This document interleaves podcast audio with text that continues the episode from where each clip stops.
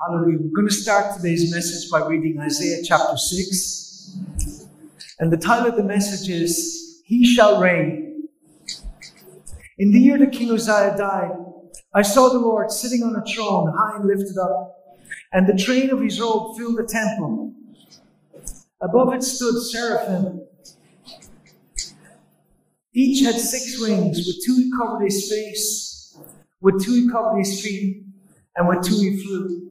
And one cried to another and said, Holy, holy, holy is the Lord of hosts. The whole earth is full of his glory. And the posts of the door were shaken by the voice of him who cried out, and the house was filled with smoke.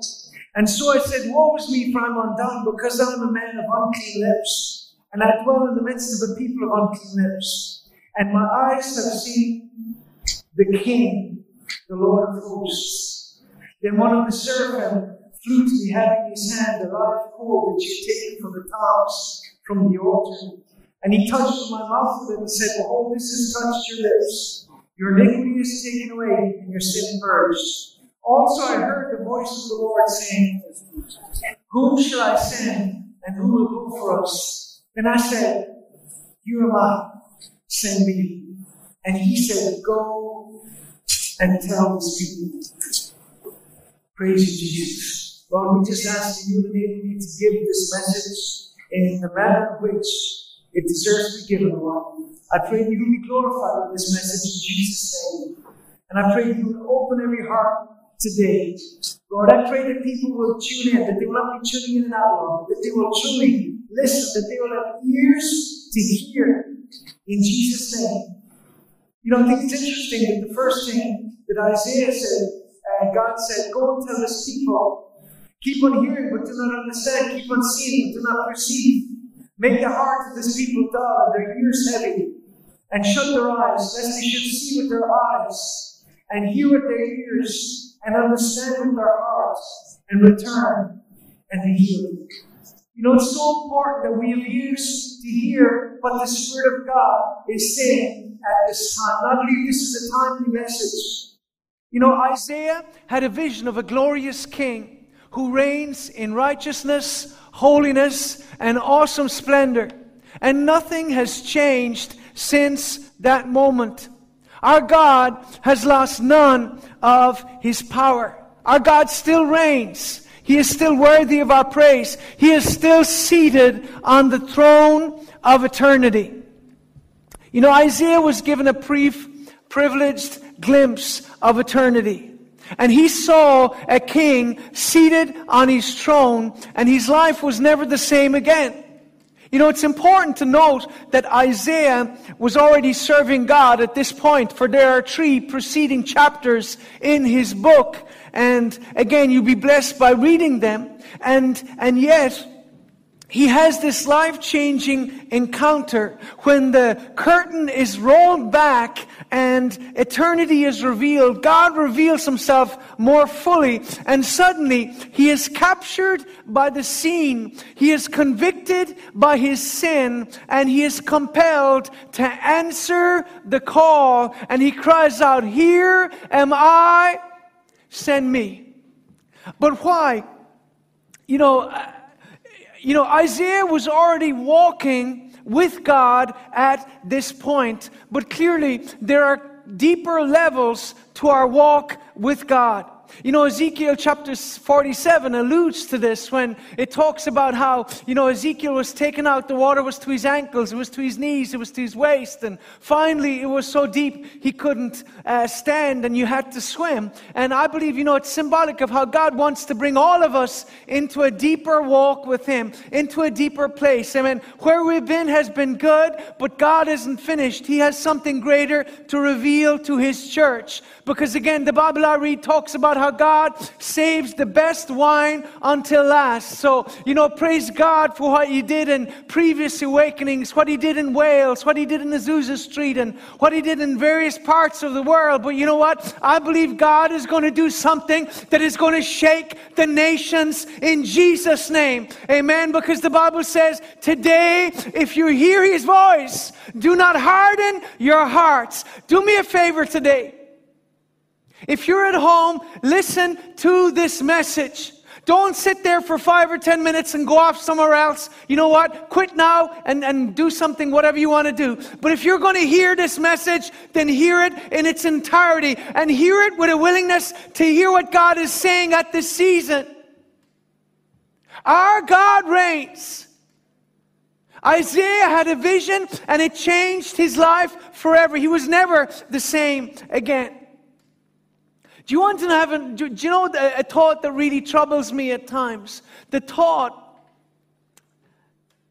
that I might not do what God has called me to do out of fear or laziness or uh, compromise. And, and you know, I think it's tragic you know, that Revelations 21 4 talks about how God will wipe away every tear from their eyes. And maybe the tears are the tears of those who are shown in eternity what God might have done in their earthly lives if only they had been willing to trust Him more. If only they had been willing to push a little bit harder. If only they were willing to surrender to the call in the same way as Isaiah, who gave God an unqualified and unreserved surrender when he said, Here am I, send me. But what makes different, what makes the difference between living life to the average and living it to the full? Well, here in John chapter 10 and verse 10 in the Amplified, it says, The thief comes only in order to steal and kill and destroy. I came that they may have and enjoy life and have it in abundance to the full till it overflows. The King James, the thief cometh not but for to steal, to kill, and to destroy. I'm come that they may have life and that they may have it more abundantly. Amen. So God wants us to have life to the full till it overflows. Life in abundance. Amen. And Jesus came that we would have life in abundance. And so, if we were to ask Isaiah, a man who subsequent to this vision was used so powerfully by God that the very book that God used him to write approximately 740 years before the birth of Christ is often referred to as the fifth gospel. Amen. And it's so full of Jesus and speaks of Christ so clearly that there are many who have tried to argue that it must have been written after the birth of Christ and not 740 years before.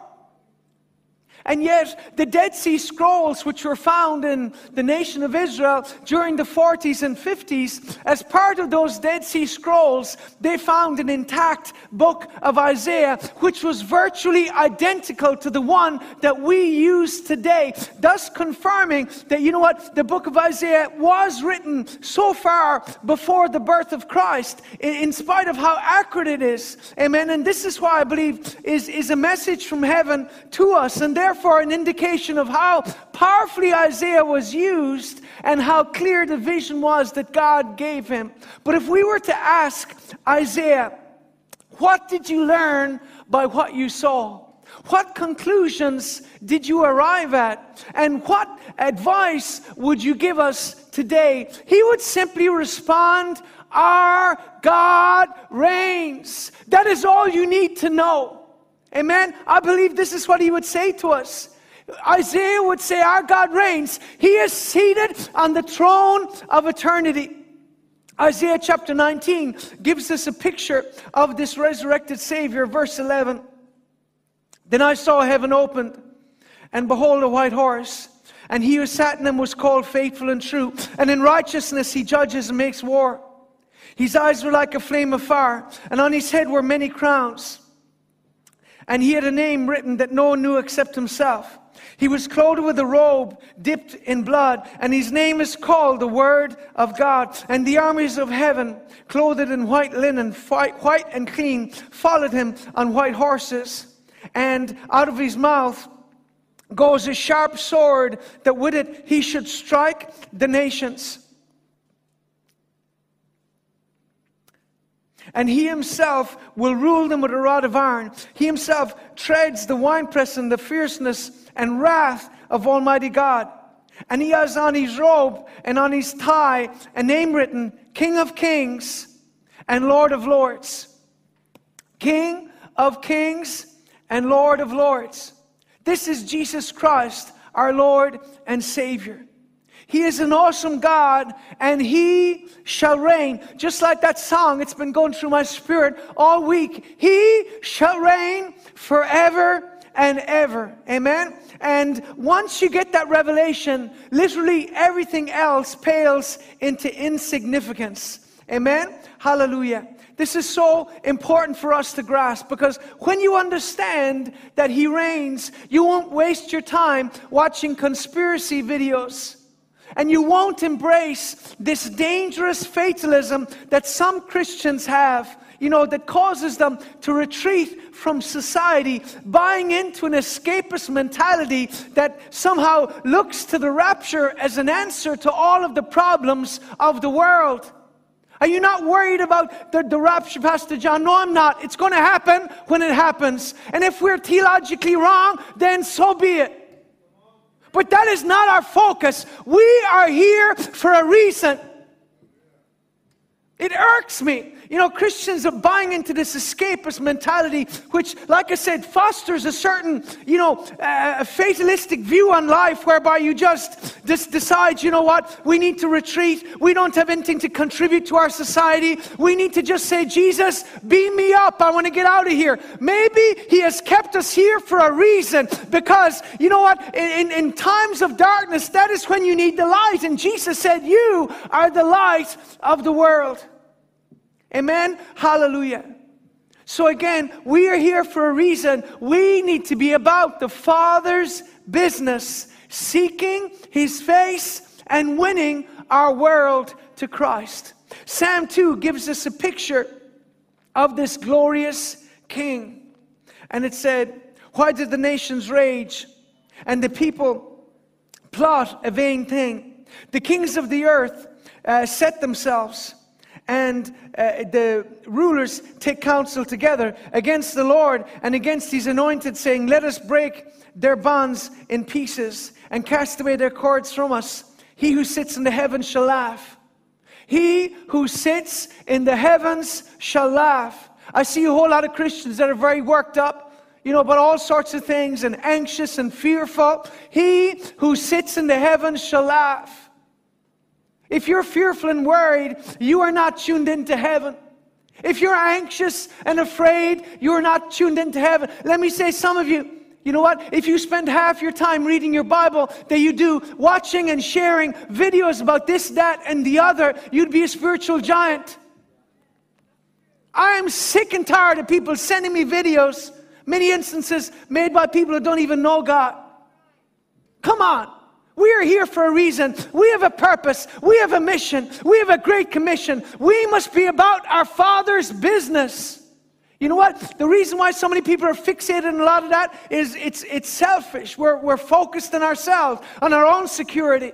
You know what? We need to focus on the Master's business. We need to be about it in Jesus' name because the time is short.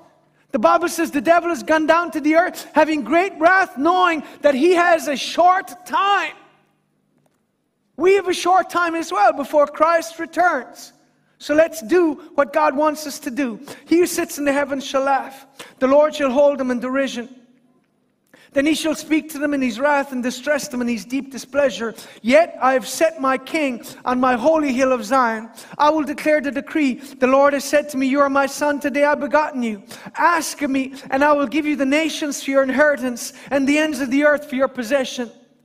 What are we asking for? We're not asking for an escape. We're asking for the nations. We're not retreating. We're moving forward because the Bible says, I will build my church and the gates of hell will not prevail against it. We're going to go forward in the name of Jesus. We're going to take ground. We're going to see our generation come to Christ. We're going to see the power of God demonstrated to our generation in Jesus' name.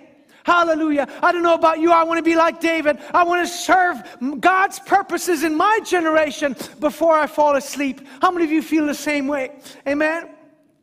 And it said, Ask me, I will give you the nations for your inheritance, the ends of the earth for your possession. You shall break them with a rod of iron. You shall crush them to pieces like a potter's vessel. Now, therefore, be wise, O kings. Be instructed, you judges of the earth. Serve the Lord with fear and rejoice with trembling. Kiss the Son, lest he be angry and you perish in the way when his wrath is kindled but a little. Blessed are all those who put their trust in him. You see, we are blessed because we trust in him. Psalm 2 gives us a picture of a God who isn't agitated, anxious, depressed, or worried about the agendas of globalists or socialists or Islamists or big tech or big pharma or anybody else. Amen. Rather, we see a God who reigns. Psalm 96. Again, and it's. Uh, thank you, Jesus. Psalm 96. Oh, sing to the Lord a new song. Sing to the Lord, all the earth. Sing to the Lord, bless his name. Proclaim the good news of his salvation from day to day. Declare his glory among the nations, his wonders among the people. For the Lord is great and greatly to be praised. He is to be feared above all gods. For all the gods of the people are idols, but the Lord made the heavens. Honor and majesty are before him. Strength and beauty are in his sanctuary. Give to the Lord our families of the peoples. Give to the Lord glory and strength. Give to the Lord the glory due his name. Amen. Thank you, Jesus. Praise you, Jesus.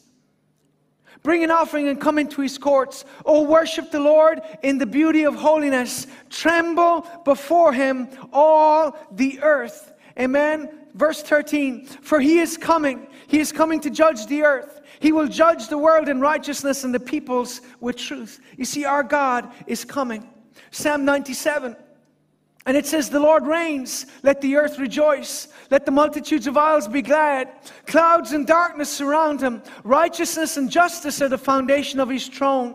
A fire goes before him and burns up his enemies round about. His lightnings light the world. The earth sees and trembles. The mountains melt like wax at the presence of the Lord, at the presence of the Lord of the whole earth. The heavens declare his righteousness, and all the peoples see his glory. Amen. We must, I believe, come back to a place of reverence, come back to a place where we acknowledge God as God and give him the glory that belongs to him. You know, the Bible says that God, because Christ humbled himself, God has given Jesus the name that is above every name. That at the name of Jesus, every knee shall bow of things in heaven, things in earth, and things under the earth. And every tongue confess that Jesus Christ is Lord to the glory of God the Father. You see, I believe God wants us to have a new sense of awe, a new sense of reverence. Amen. Uh, Revelation 11 and verse 15. I believe this is a key verse to this whole message. And it said, The seventh angel sounded, and those great voices in heaven saying, The kingdoms of this world are become the kingdoms of our Lord and of his Christ, and he shall reign forever and ever. You see, through both time and eternity, Christ, our Savior, reigns. And because he reigns, we worship. When we talk of public worship, it is more than singing a few songs. It's more than a yearning for fellowship uh, or, or blindly following dead ritual or religion. The desire to praise is ultimately rooted in a sense of obligation. We are obligated by the cross. We are obligated by the blood. We are obligated by the birth, the, the life, the death, the burial, the resurrection, and the glorious ascension of Christ, our Savior. Clearly, there is no one like Jesus. Hallelujah. And this is why we gather for public worship. It's a declaration that He reigns. Amen. In the good times and in bad, we gather to worship and adore the King of Kings. Revelation chapter 5 and verse 8.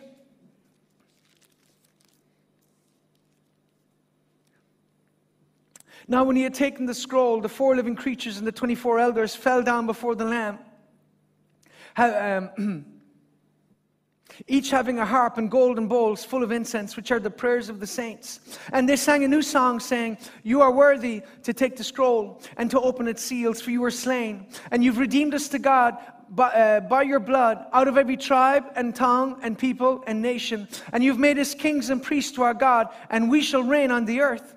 Then I looked, and behold, a voice of many angels round the throne, and the living creatures, the elders, and the numbers of them was 10,000 times 10,000, and thousands of thousands, saying with a loud voice, Worthy is the Lamb who was slain. Saying with a loud voice, I don't believe in quiet church. Uh, saying with a loud voice, Worthy is the Lamb.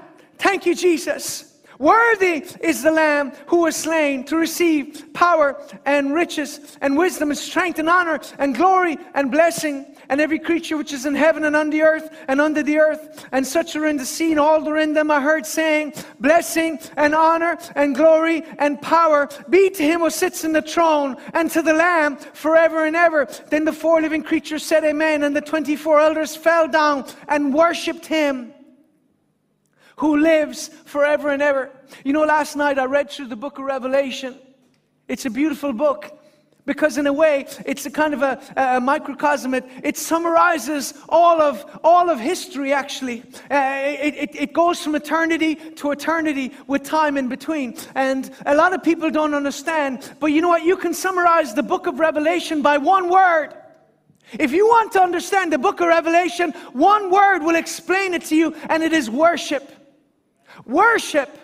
We see Satan in the beginning worshiping before the throne. He rises up in rebellion. He is kicked out of heaven. And, uh, you know, obviously we see the fall of mankind. We see destruction uh, through the ages. But ultimately we see that we were created to worship God. When John, the, the apostle, falls down before the angels, he said, Don't do that. Worship God. It's a command over and over and over again. And it's interesting, if you would highlight the amount of times the word worship appears in the book of Revelation, you would be amazed. What is the one thing that the Antichrist, um, or, or, rather the, the false prophet, um, urges people to do? Uh, to worship the beast. Amen. Because it's always been about worship.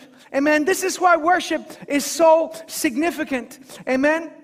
It says, All who dwell on the earth, Revelation 13, will worship him. And verse, um, verse 8 All who dwell on the earth will worship him, whose names have not been written in the book of life of the Lamb slain from the foundation of the world. Verse 12, he exercises the authority, speaking of the false prophet, uh, of the first beast in his presence, and causes the earth and those who dwell in it to worship the first beast.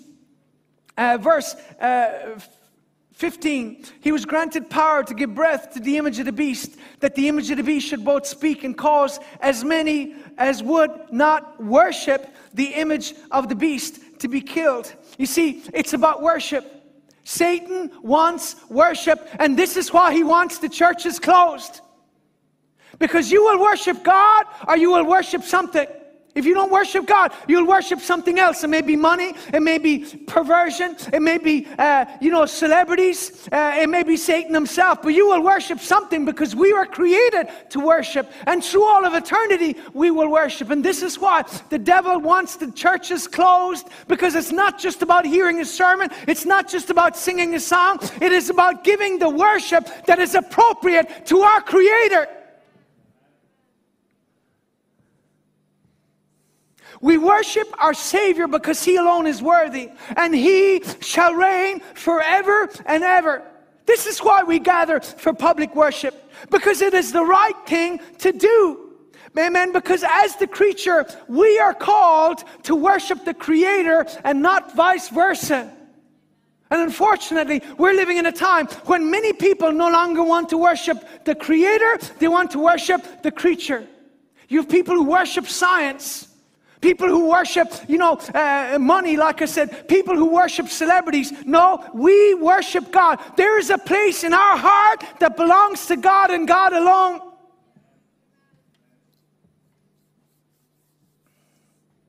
We're called to publicly gather to give God what belongs to Him our worship and our praise. We're called to give God the glory that is His. And just because you're comfortable with staying at home, be careful about lecturing others to do so. I, I, I find it amazing to, to, you know, when people start saying, you, you know, stay home. Well, just watch a TV screen, it's fine. Because I said so. No, there is no substitute for gathering in, in public to worship our Savior. Amen?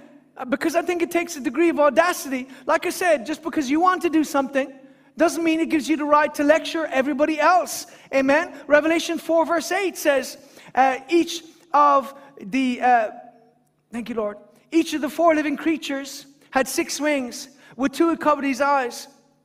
All around, um, even under its wings, day and night, they never stop saying, Holy, holy, holy is the Lord God Almighty who was and is and is to come. You see, in heaven, they literally never stop day and night praising God. And in Matthew chapter 6 and verse 10, Jesus said, Your will be done on earth as it is in heaven. Amen. And so we must pray that God's will will be done on this earth. And so let me say this when earthly governments place themselves above God by forbidding worship and closing down churches, clearly they have stepped beyond their calling. It may be done with the best of intentions, but it will end with the worst of results. Exodus 8 and verse 1 Then the Lord said to Moses, Go to Pharaoh and say to him, This is what the Lord says Let my people go so that they may worship me. The battle has always been over worship. And tragically, even when the churches were open, many times you had people walk in in the middle of the worship or even after the worship as if it was some, you know, irrelevant prelude to the message. No, it is not. It is a key part of the service. We sing, we worship, we praise because it is the appropriate thing for us to do as the creature to worship our Creator. You see, worship isn't a career, it's a calling. The gathering of the saints isn't an optional extra, it's an essential. It's a sacred responsibility given to the saints through the ages to give God the glory that rightfully belongs to Him and Him alone. You know, the fact that some religious leaders don't seem to be too upset about the fact that the churches continue to be closed is an indication of how disconnected we have become from heaven. Because in heaven, they praise God endlessly.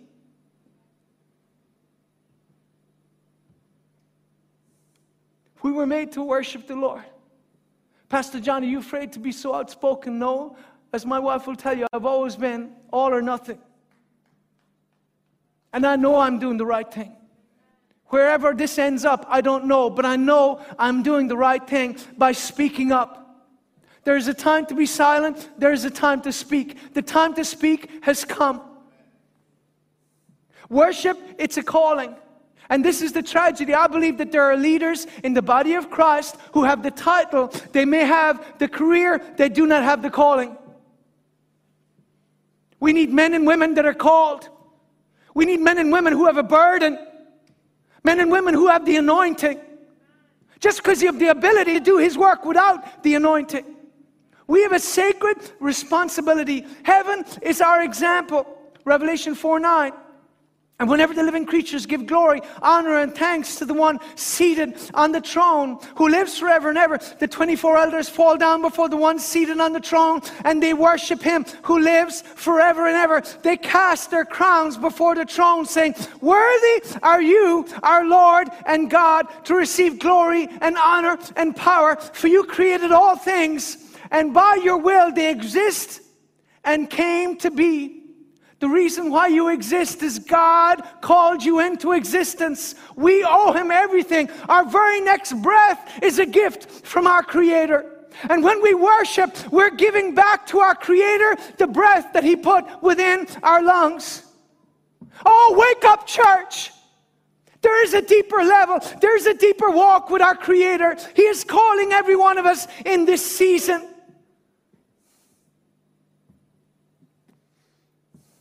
He is a glorious King and He is worthy of our praises. Our weekly gathering is an implicit statement that our God reigns. And that's why the longer the church is, is closed, the better the devil likes it.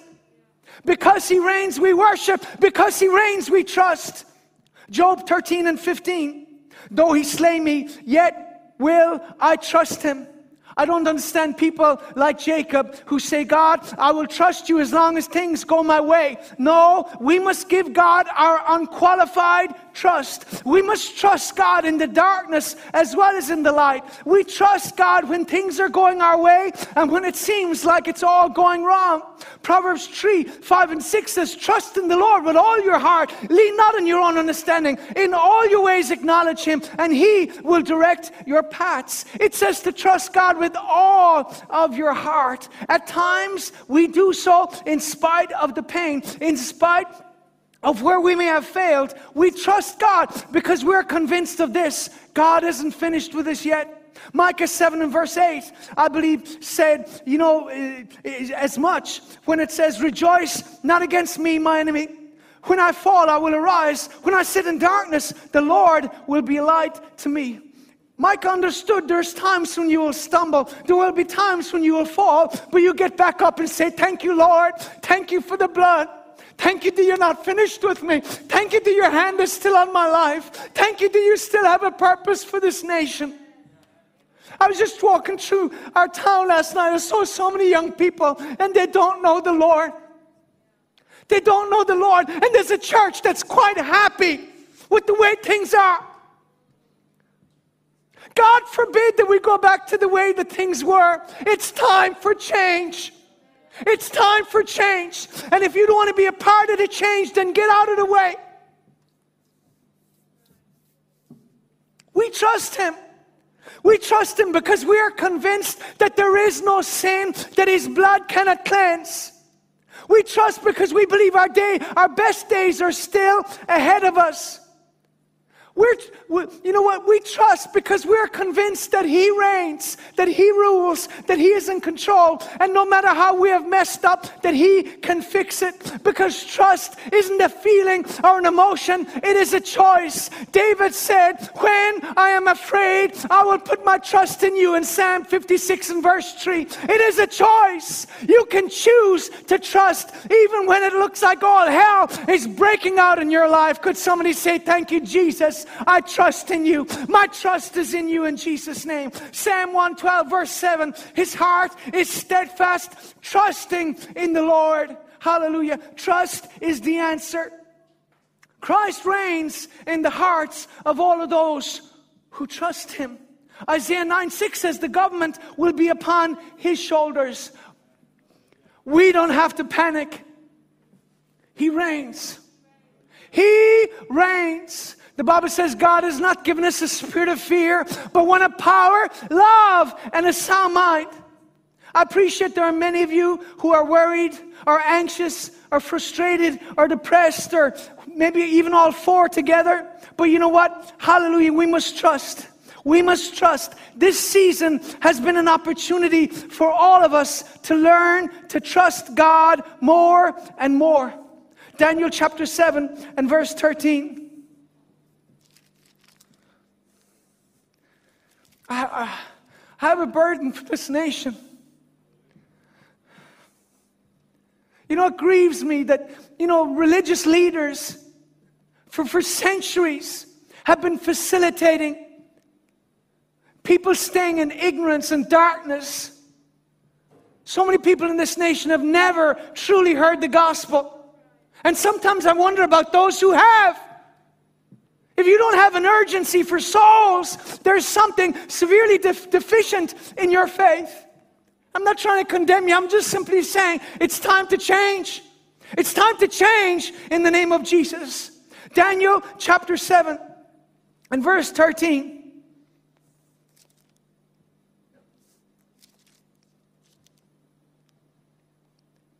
I was watching in the night visions, and behold, one like the Son of Man coming with the clouds of heaven. He came to the Ancient of Days, and they brought him near before him. Then to him was given dominion and glory and a kingdom that all peoples, nations, and languages should serve him. His dominion is an everlasting dominion, which will not pass away, and his kingdom the one which shall not be destroyed. Thank you, Jesus. His kingdom shall not be destroyed. Verse 27. And it says, then the kingdom and dominion and the greatness of the kingdom under the whole heaven shall be given to the people of the saints of the Most High. His kingdom is an everlasting kingdom, and his dominion shall serve and obey him. Amen. Hallelujah. Because he reigns, we worship. Because he reigns, we trust. Because he reigns, we obey. Revelation chapter 1 and verse 5.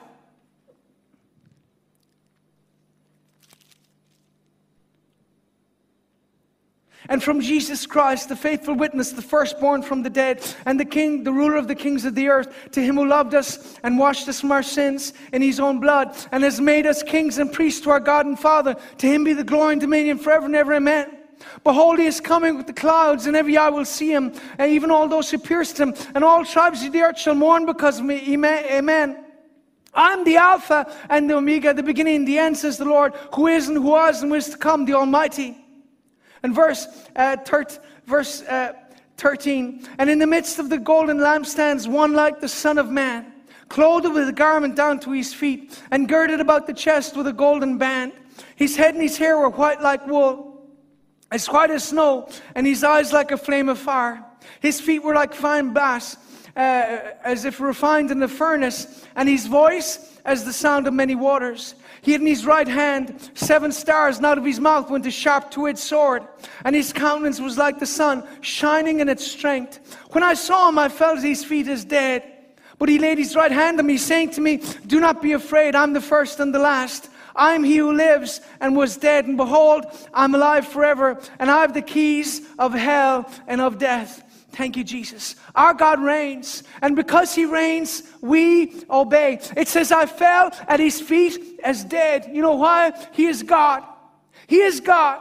He is worthy not only of our worship and our respect, but our obedience. Both the prophet Isaiah and the apostle John were given a vision of an awesome God, glorious in splendor, seated on a throne, one who must be obeyed. Amen. And it's so easy to fall into the same trap as the Pharisees who gave God lip service. Jesus said, This people draw near me with their mouth and honor me with their lips, but their hearts are far from me. In vain they worship me, teaching his doctrines, the commandments of men. You see, Isaiah was given a glimpse of God's holiness and he literally trembled. Because our intentions and our actions often don't line up. And yet, this mighty prophet of God was convicted and brought to a place of deep repentance. Like the prophet Samuel, he discovered that obedience is better than sacrifice. Because again, the only part of the Bible we believe is the part we obey. This is a day when we must walk in the fear of God, not the fear of man. Acts chapter 5, verse 29 says it's we must obey God rather than men. And I, and I think this, you know, we're rapidly coming to that point in our history. Acts chapter 5 and verse 29. And it said, We ought to obey God rather than man.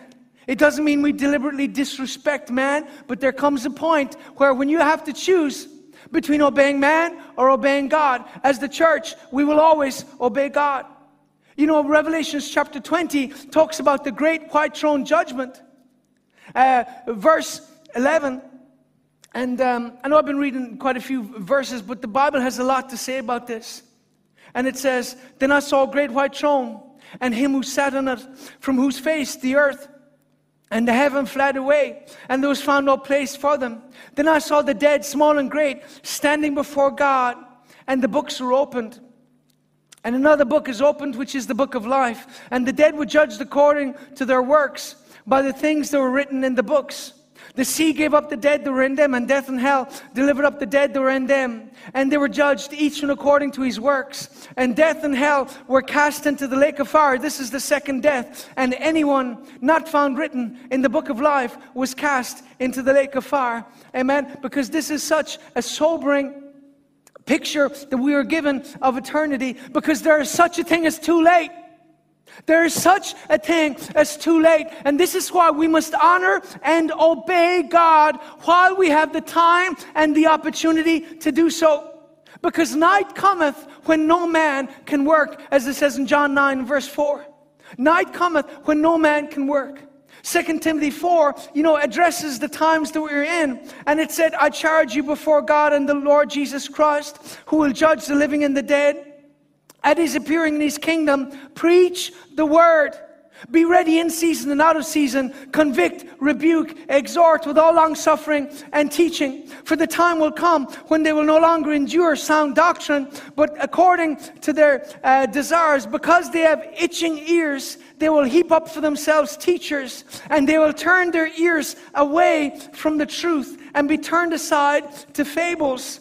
Amen. So again, this is very sobering because I believe these are the times that we're in where the Bible says because people have itching ears, they're going to go after certain teaching that will tickle their ears. They're not going to go after that which makes them uncomfortable or, or, or uh, challenges them or rebukes them. No, and that is tragic because, you know, ultimately we do not fear God if we do not obey His word. It doesn't matter how well you sing or how well you prophesy or how many scriptures you can quote. The question is, are you obeying the word of God? Because God's word and God's will are one. We must walk in obedience to the Bible because the will of God and the word of God are one. Jesus said, sanctify them by your truth. Your word is truth. When we open this book, we must understand we are reading eternal truth that will ultimately define where we spend eternity. And this is why we must be obedient to the word of God. Colossians chapter 1 and verse 13.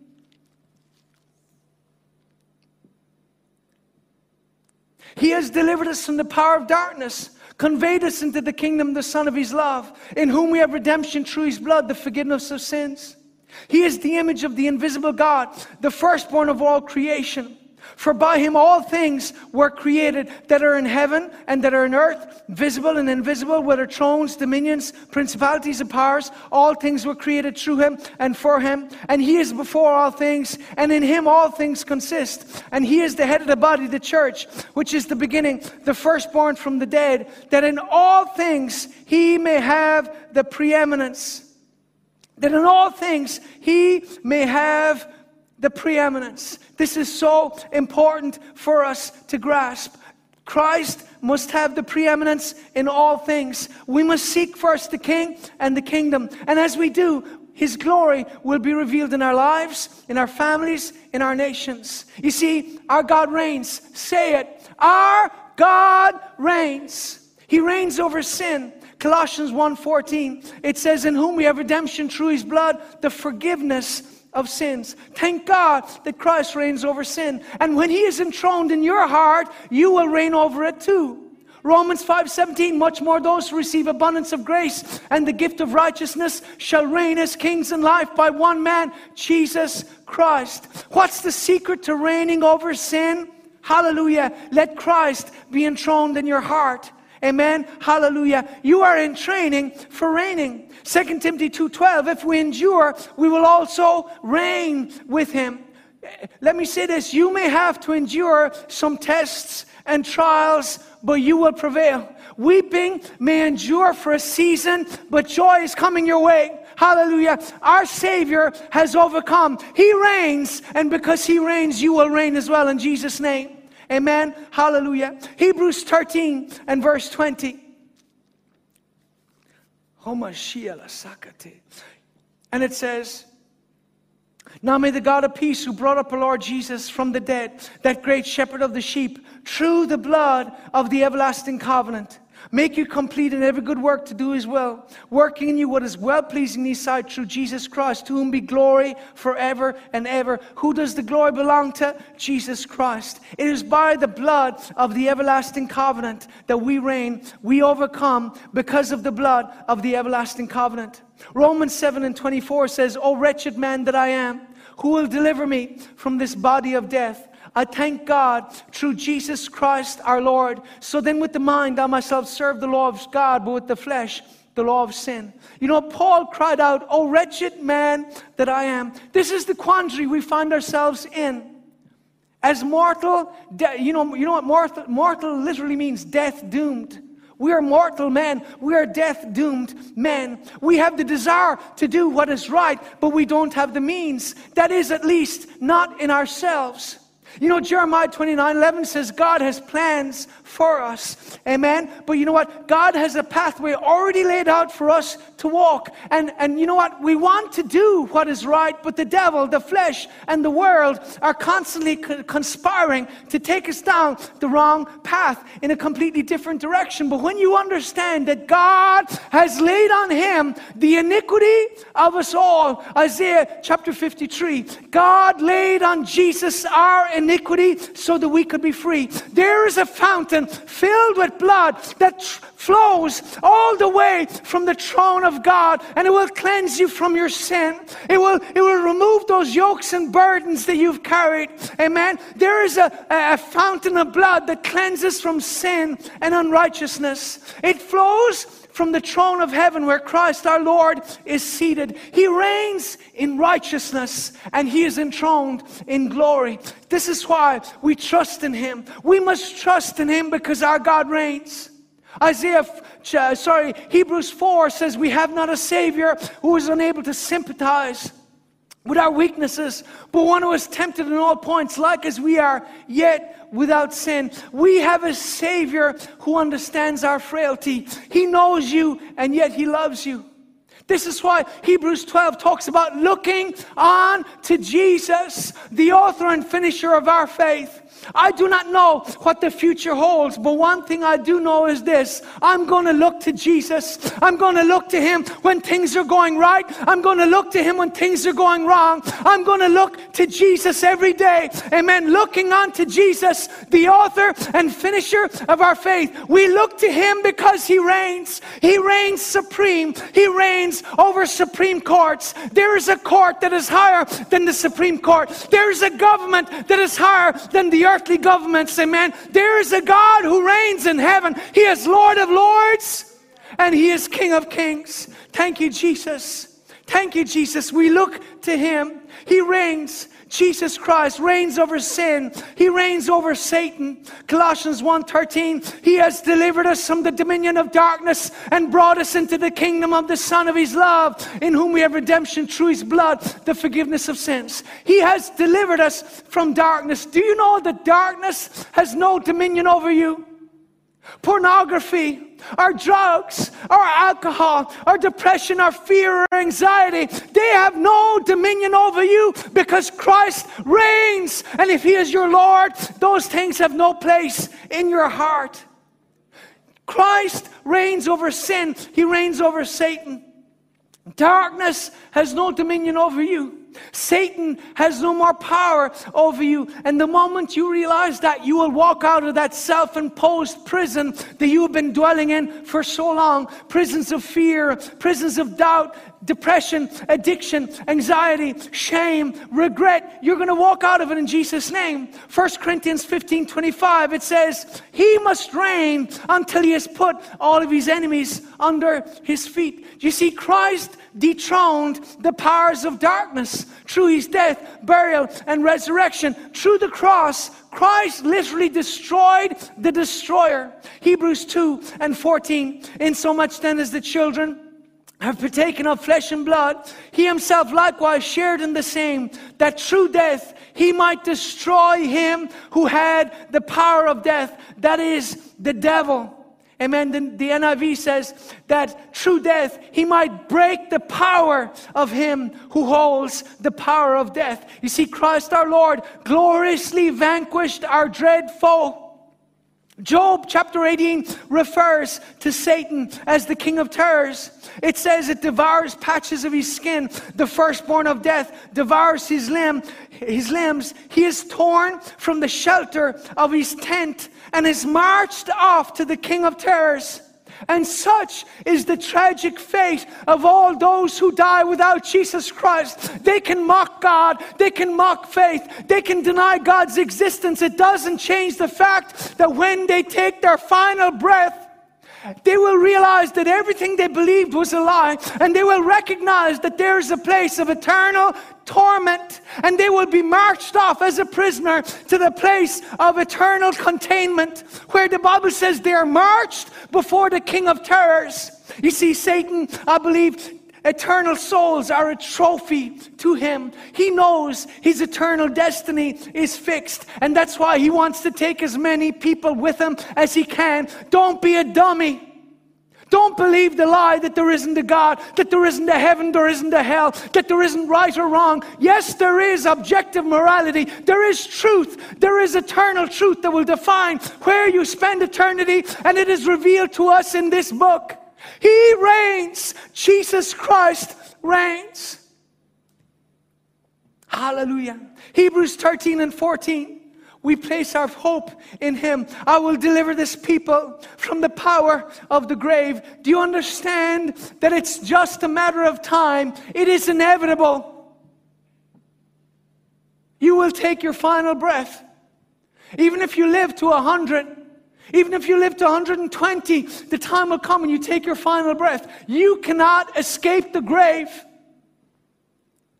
Your number will be called. Your day will come, and this is why we look to Christ because there is no answer to death outside of Christ. He who conquered death. I will deliver this people from the power of the grave. I will redeem them from death. Where, O death, are your plagues? Where, O grave, is your destruction? 1 John 3 8. He that commits sin is of the devil. But for the devil sinned from the beginning. For this purpose, the Son of God was manifest that he might destroy the works of the devil. You see, Christ came to conquer. He didn't come to negotiate a settlement or compromise any more than God decided to share the throne with Satan when he rebelled. No, he cast him out. And so to Christ crushed Satan at the cross. Satan literally has no power over the blood bought child of God. You see, Christ reigns over sin, over Satan. Lastly, as I finish, he reigns over self. I sometimes wonder is this the biggest giant that we face? Self. Self will, the desire to serve self. Self effort, the desire to save self. Self glory, the desire to worship and exalt self. I'd love to have the time to go through it in detail, but you know, Daniel chapter 4, just give me five minutes and I'm finished. Daniel chapter 4 speaks of Nebuchadnezzar. And the king spoke, saying, Is this not the great Babylon that I have built, a royal uh, dwelling by my mighty power and for the glory of my majesty? When the word was still in the king's mouth, a voice came from heaven King Nebuchadnezzar, to you it is spoken, The kingdom has departed from you, and they shall drive you from men and your dwelling shall be with the beasts of the earth. They shall make you eat grass, and seven times shall pass over you, seven years, till you know that the Most High rules in the kingdom of, of men, and he gives it to whomever he chooses. At the end of that seven years, his mind came back to him, and it says, it says, I praised and honored him who lives forever. For his dominion is an everlasting dominion, and his kingdom is from generation to generation. All the inhabitants of the earth are reputed as nothing. He does according to his will in the army of heaven and among the inhabitants of the earth. Who can restrain his hand or say to him, What have you done? Verse 37 Now I am Nebuchadnezzar, praise and extol and honor the King of heaven, all of those whose works are true, and his ways justice. And those who walk in pride, he's able to put down. What do we understand here? Nebuchadnezzar served self, but God humbled him. God brought him to a place where he acknowledged he reigns. It says the great British missionary uh, Hudson Taylor once said, either Christ is Lord of all or is not Lord at all. I remember reading this story of Nebuchadnezzar to my son Ewan when he was a little boy. And I said, Ewan, what is the moral of the story? And he responded with something very profound. He simply said, Be humble or be humbled. And I say that to the governments of the world right now. Be humble or you will be humbled. I say it to every person watching today. Be humble, or like Nebuchadnezzar, you will be humbled. You see, it's not about you and it never was. Romans 11:36 gives us a proper perspective on life. And it says, "For of him and through him and to him are all things, to whom be glory forever and ever." Even Moses, one of the meekest men on the earth, uh, one who was so mightily used by God and enjoyed such intimacy with God, and yet he was prevented from entering into the promises by self. Exodus chapter 16, he had a correct estimation when he said, You're not coming against us, you're coming against God. But you know what? In Numbers chapter 20, I don't have time to go there, it says he struck the rock twice, and he said, Must we bring water from you, from the rock for you? Moses suddenly got, he stepped into self, you know, and he, instead of honoring God, God told him to speak to the rock. Moses struck it. And, you know, I, I, believe this was an indication of, of how at times we can get into the flesh and try to earn what Christ our Lord has purchased through his blood. How many religious leaders have failed to sanctify or honor God among the people? This is a time, I believe, when God is looking to see who will honor God. Amen. Because it may not be advantageous for us to honor God. We may end up losing uh, all sorts of perks, all sorts of privileges. I certainly have lost friendships along the way. You know, I understand I've made waves by the steps I've taken, but I do not regret. I believe I've done what I've done in obedience to God. And you know what? If, if I lose everything, I don't care. I want to obey God. I want to honor Him because that's the least I can do for Him who hung naked on a cross in my place. And this is why it says, Verse 12, and the Lord spoke unto Moses and Aaron, because you believe me not to sanctify me in the eyes of the children of Israel. Therefore, you shall not bring this congregation into the land in which I have given them. You see, every day we live, every decision we make, every word we speak, we are uh, either honoring ourselves or we are honoring God. We must honor Him. How many leaders have sold out a sacred calling to play political games? We are not here to earn brownie points with the media or with government or anybody else. We are here to first and foremost honor and serve God.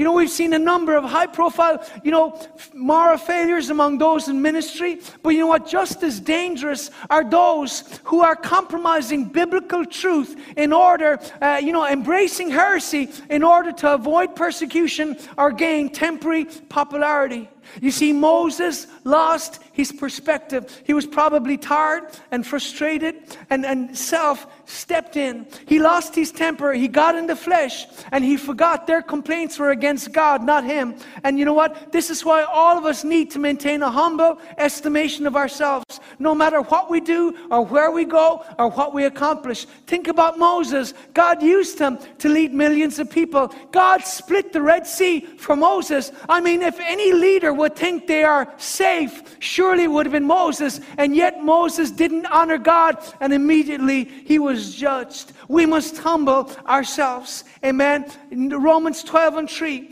For I say, through the grace given to me to everyone among you, not to think of himself more highly than he ought to think, but to think soberly according as God has given to each of us a measure of faith. Even Jesus said, Luke 17 10. When you have done all these things, just say, We are unworthy servants. We have only done our duty. Why? It's all for His glory. We're nothing without Jesus. I'm the vine, you're the branches. He who abides in me and I in Him bears much fruit. Without me, you can do nothing. Christ must reign in our hearts and in our homes. You see, pride has no place in us. We must not allow self to sit on the throne of our lives. Moses and Aaron arrogantly acted like they were the ones who would bring water. Amen. They struck the rock a second time. This was symbolic of how self tries to contribute to the finished work of Calvary. No, Christ suffered once for all. 1 Peter 3:18. For Christ has suffered once for us. The just for the unjust, that he might bring us to God being put to death in the flesh and being made alive in the spirit. It's all by His grace, and therefore it's all for His glory. Our names are written in the Lamb's book of life because He reigns. 1 Corinthians 15 24, then the end will come when he hands over the kingdom to God the Father after he has destroyed all rule, authority, and power. For he must reign until he has put his enemies under his feet. People, as I finish, understand this the end is coming. And it doesn't matter if it takes a month, it doesn't matter if it takes a year or a thousand years. The end will come and Christ will reign as victorious king. Are you ready for his return? Are you ready for the return of Jesus Christ? My final verse is Revelation chapter 6. And here we get this picture of eternity the opening of the sixth seal. When he opened the sixth seal, and behold, there was a great earthquake, and the sun became black as sackcloth of hair, and the moon became black blood. And the stars of heaven fell to the earth as a fig tree drops its late figs when it's shaken by a mighty wind. Then the sky receded as a scroll when it is rolled up, and every mountain and island was moved out of its place. And the kings of the earth, the great men, the rich men, the commanders, the mighty men, every slave and every free man hid themselves in the caves and in the rocks of the mountains and said to the mountains and rocks, Fall on us and hide us from the face of him who sits on the throne and from the wrath of the Lamb. For the great day of his wrath is coming, and who is able to stand? Are you ready for his return? For that day will come without warning, because judgment will be up. Judgment will be without mercy for all of those who have rejected Christ as King? Are you ready for His return? You've been given an opportunity to repent of your sins and turn to Jesus Christ. We saw Moses repented because it was he who wrote this account of his sin. You see, Moses was brought to a place of repentance. You know, Robert Jeffress said this if there is a great white throne judgment in which all unbelievers are going to be judged and sentenced to an eternity in hell, shouldn't that motivate us right now to share Christ with as many people as possible? There are so many people in this nation who do not know the Lord Jesus Christ. And sadly, I believe on that day there will be many religious people who will find themselves before the great white throne judgment, who will discover that their rituals and their traditions and their candles will not be sufficient, that their good works, that their philanthropy, that their virtue was not sufficient to save them from an eternity in hell. On that terrible day, there will be no excuses given. Judgment will be without mercy, and the verdict will be final. It is an eternal judgment. This is why Jesus said, You must be born again. But we do not fear that day because he who shed his blood sits on the throne. He who died, he reigns. And I don't know about you, I know I've made many mistakes in my life. I know I'm far from perfect, but I thank God that I have a Savior who is perfect. His name is Jesus. He is a perfect Savior. And you may be watching today and you may have all sorts of things going on in your life. It may feel like things are out of control. But let me say this He reigns. He reigns. He reigns. He knows the end from the beginning. And if you've never accepted Jesus as your Savior, I want you to pray this prayer with me right now. Say, Lord Jesus Christ, I believe in my heart that you were born of a virgin, that you lived a perfect life, and that when you died on the cross, you died in my place, bearing my sin and shame.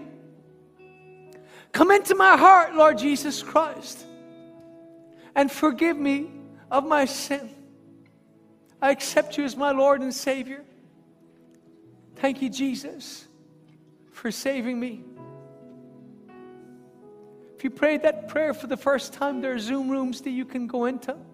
Please let us know. If you need a Bible, we'll send it to you. We love you. we we long, we long to see the saints gathering again. And we're praying. We're praying and believing that they're going to open the churches for Easter, that we can honor the Savior who rose from death. We're going to pray for you in a moment, but we want to we want to just sing that song, He shall reign forever. We just want to go into that and just give God the glory. You may be at home right now in your pajamas. I don't know where, where you are, what's going on, but I know God is worthy of praise. Could we just begin to sing that song right now and give Him glory in Jesus' name?